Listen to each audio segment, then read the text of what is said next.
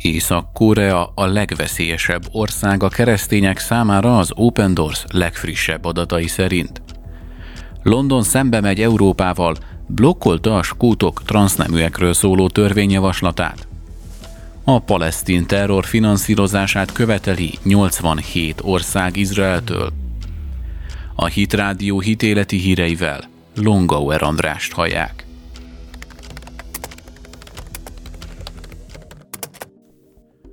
Az Open Doors világfigyelő listája szerint Észak-Korea az az ország, ahol a keresztények a legszélsőségesebb üldöztetésnek vannak kitéve.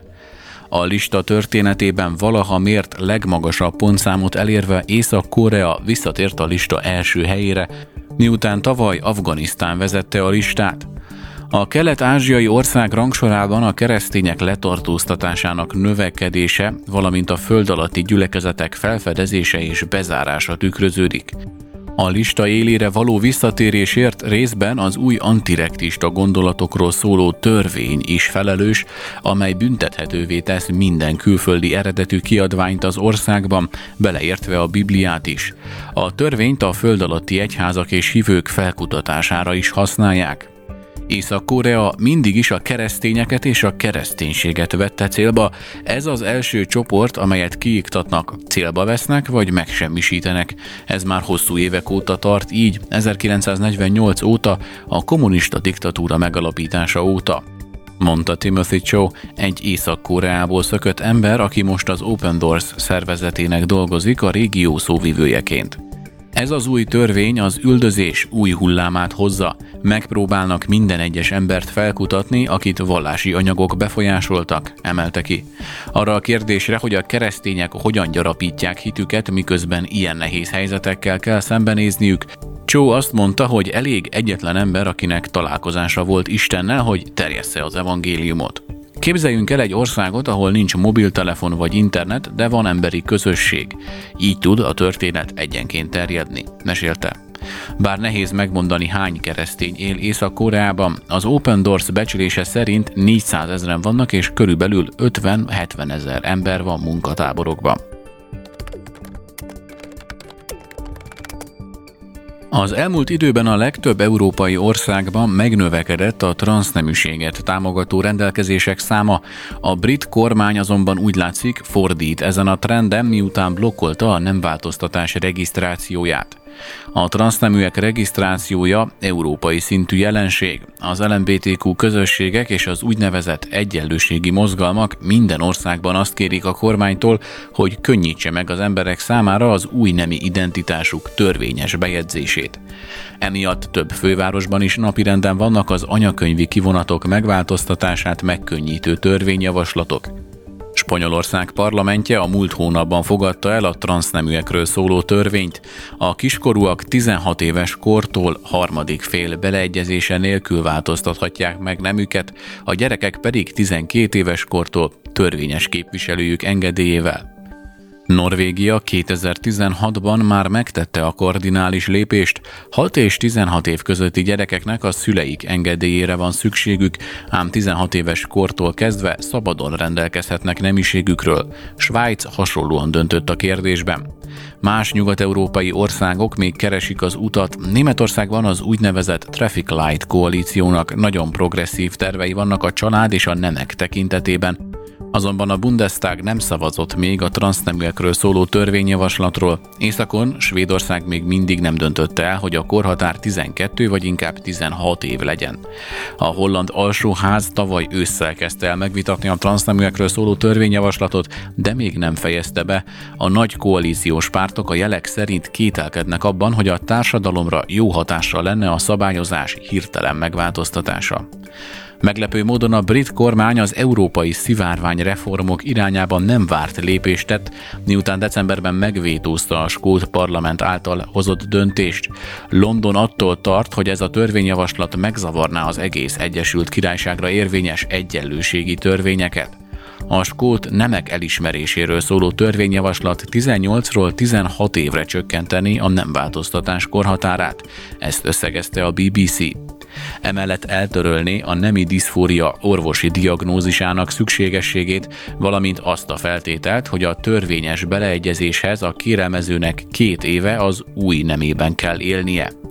A transzaktivisták természetesen üdvözölték a törvényjavaslatot, a törvény ellenzői viszont attól tartanak, hogy a nők jogait csorbítja a javaslat, valamint problémás lenne a kivitelezése például a nemek szerint szeparált öltözőkben.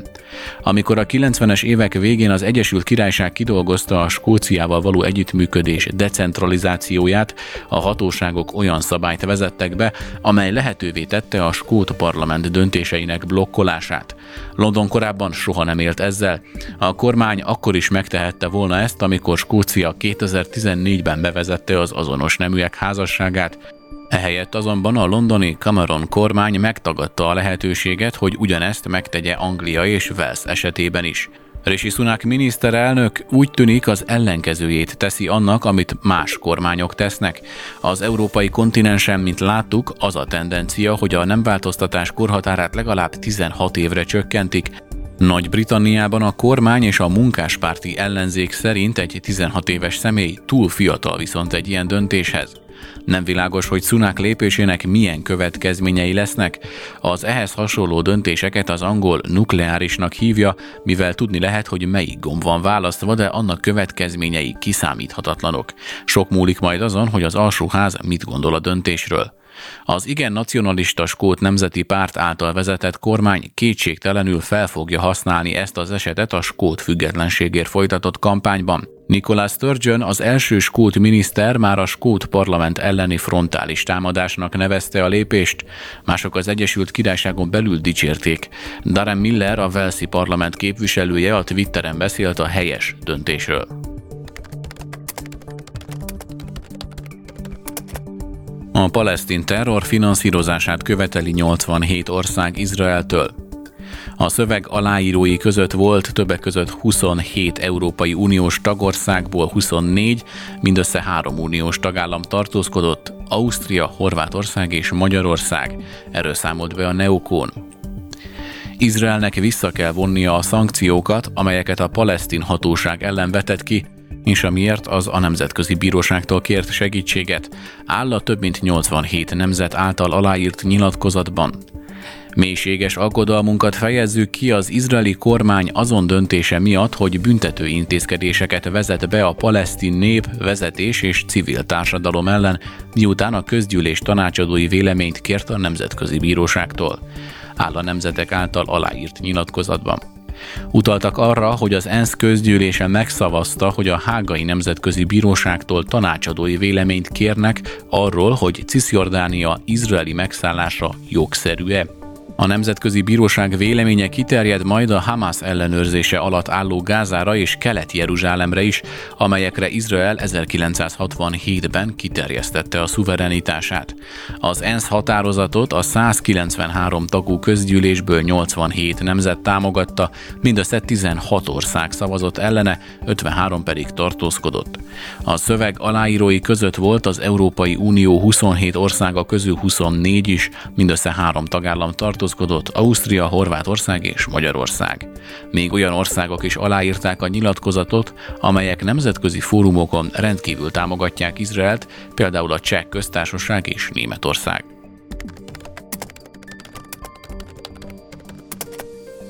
Egy új kutatás szerint a keresztényeket leginkább családjuk befolyásolja a konfliktusok megoldásában. A Barna Group és a The Genius One közvélemény kutatása szerint a keresztények mintegy 57%-a mondta azt, hogy családtagjaik vannak a legerősebb hatással arra, hogy hogyan tanulták meg megoldani a konfliktusokat.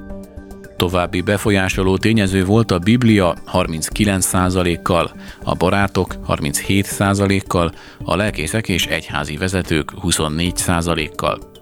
Úgy érezhetjük, hogy az egység még a keresztények között is nehéz dolog, ez a cikk a legújabb adatokat vizsgálja a keresztények és a lelkészek nézőpontjaiból. Olvasható a tanulmányban. A felmérésben több mint 1200 keresztény válaszadó és mintegy 400 lelkész vett részt. A lelkészek fele azt mondta, hogy együttműködő gondolkodásmóddal közelíti meg a konfliktusok megoldását. Ehhez képest a keresztények 37%-a azt mondta, hogy inkább elkerüli vagy megelőzi a konfliktusokat. Bár úgy tűnik, hogy mind a lelkészek, mind a keresztények többsége a legtöbb helyzetben legalábbis némileg nyugodtan teszi meg a kezdeti lépéseket a konfliktus megoldására, még mindig számos olyan kontextus van, amelyben mindkét csoportot kócsolni és bátorítani lehetne a békére való törekvésre, írták a szerzők az adatok elemzésében. A felmérésben résztvevő lelkészek azt mondták, hogy a legmagabiztosabban a konfliktusokat a saját otthonukban, a gyülekezetben és barátai körében oldják meg, de arról számoltak be, hogy kevésbé kényelmes a konfliktus megoldás a felettesekkel, a szomszédokkal és a helyi közösséggel. A keresztények általában gyakrabban tanulnak a konfliktus megoldásról a hozzájuk közelebb álló forrásokból, például a családtól és a barátoktól, tette hozzá a tanulmány. Ez rávilágít arra a lehetőségre, hogy a lelkészek növeljék befolyásukat olyan fontos témákban, mint a konfliktus megoldás, az egység, a megbocsátás és egyebek, hogy segítsék a keresztényeket a közösséghez való közeledésben. Olvasható a Barna tanulmányának elemzésében.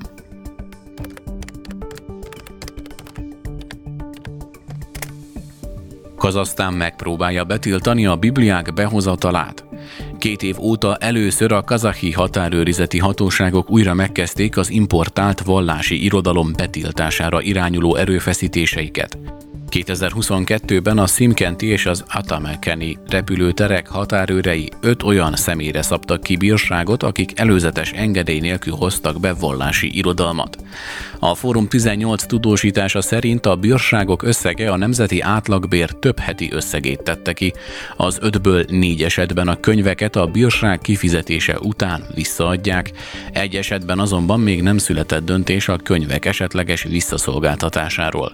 A hatóságok szerint az összes irodalmat szélsőségesnek találták. Az esetek azt jelzik, hogy ismét megsértik az emberi jogokra vonatkozó nemzetközi törvényeket. Az országos szabályozás szerint a vallási törvény 9. cikkének második része kimondja, hogy vallási anyagok vagy vallási tárgyak terjesztése csak olyan helyeken engedélyezett, amelyeket a kormány és a helyi végrehajtó hatóságok nyilvántartásba vettek. A törvény vonatkozik azokra a magánszemélyekre is, akik vallási anyagokat hoznak be külföldről. Akiket rajta kapnak, kapnak, az egyhavi bérnek megfelelő pénzbírsággal sújtható. Az összeg magasabb lehet, ha a szabálysértő nyugdíjas vagy munkanélküli. A Szimkenti repülőtér egyik vám tisztviselője tagadta, hogy a határőrök vallási anyagokat foglaltak volna le. A repülőtéren azonban egy olyan rendszert állítottak fel, amely bőröntökbe csomagolt esetleges könyvek átvizsgálására szolgál. Egy másik határőr ugyanezen a repülőtéren azt mondta, hogy nem foglaltak le vallási könyveket és nem is szabtak ki bírságot. Nem koboztunk el egyetlen könyvet sem, csak elvittük őket és átadtuk a rendőrségnek, hogy vizsgálják meg, mondta a tisztviselő. Nem vagyunk az irodalom szakértői, egyszerűen csak a feladatunkat teljesítettük, fogalmazott. Azok szerint, akiktől elvették a könyveiket, nem ez volt a helyzet. Dorán Elimov nemzetközi utas szerint a határőrök 222 arab nyelvű vallásos szöveget foglaltak le a Szimkenti repülőtére. Az őrök azt mondták Alimovnak, hogy nem jelentette be azokat. Alimov azonban azt mondta, hogy nem tudott erről a követelményről. A határőrök az ügyet átadták a rendőrségnek, majd egy speciális közigazgatási bíróságnak. A bíró később bűnösnek találta őt a vallásra vonatkozó nemzeti előírások megsértésében. A bíróság egy havi bérnek megfelelő összegű pénzbírságra, valamint három hónapos nem meghatározott tevékenységektől való eltiltásra is ítélte.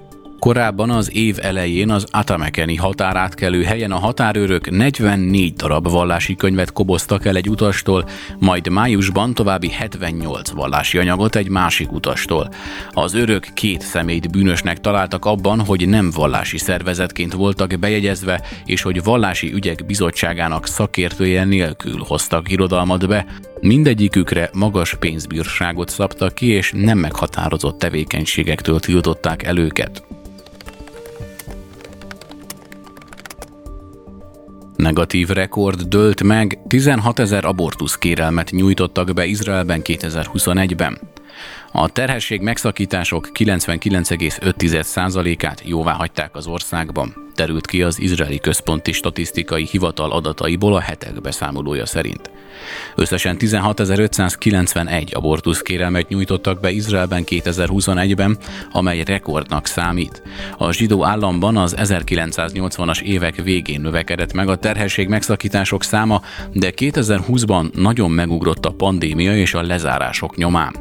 A 2021-ben abortuszt kérelmezők 95%-a véghez is vitte a magzat elhajtást, miután ezt engedélyezte az izraeli bizottság, amely a kérvényeket elbírálja. A kérvények csak nem 17%-át 19 év alatti lányok nyújtották be, a terhesség megszakítást kérő nők fele házasságban élt, 39,6%-uk egyedülálló volt, majdnem 10%-uk pedig elvált. A kérelmek 85%-át a várandóság első trimeszterében adták be, csak nem 13 ukat azonban a terhesség 13-tól 23. hétig terjedő időszakában. Az abortuszok 1,7%-át a harmadik trimeszterben végezték el. A terhesség megszakítások 30%-át olyan nők igényelték, akik már korábban is végrehajtottak abortuszt. A statisztikákból az is kiderül, hogy a zsidó nők körében magasabb volt a terhesség megszakítások aránya, mint az arabok esetében. A zsidó nőknél 1000 nőre 8, az araboknál 6 abortusz jutott. Izraelben abban az esetben hagyja jóvá a bizottság az abortusz, ha a várandós nő 40 év feletti vagy 18 évnél fiatalabb, a törvény által tiltott kapcsolatból fogant meg a gyermek, a baba fizikai vagy mentális fogyatékosságtól szenvedhet, illetve ha a nő életét vagy mentális egészségét veszélyezteti a terhesség.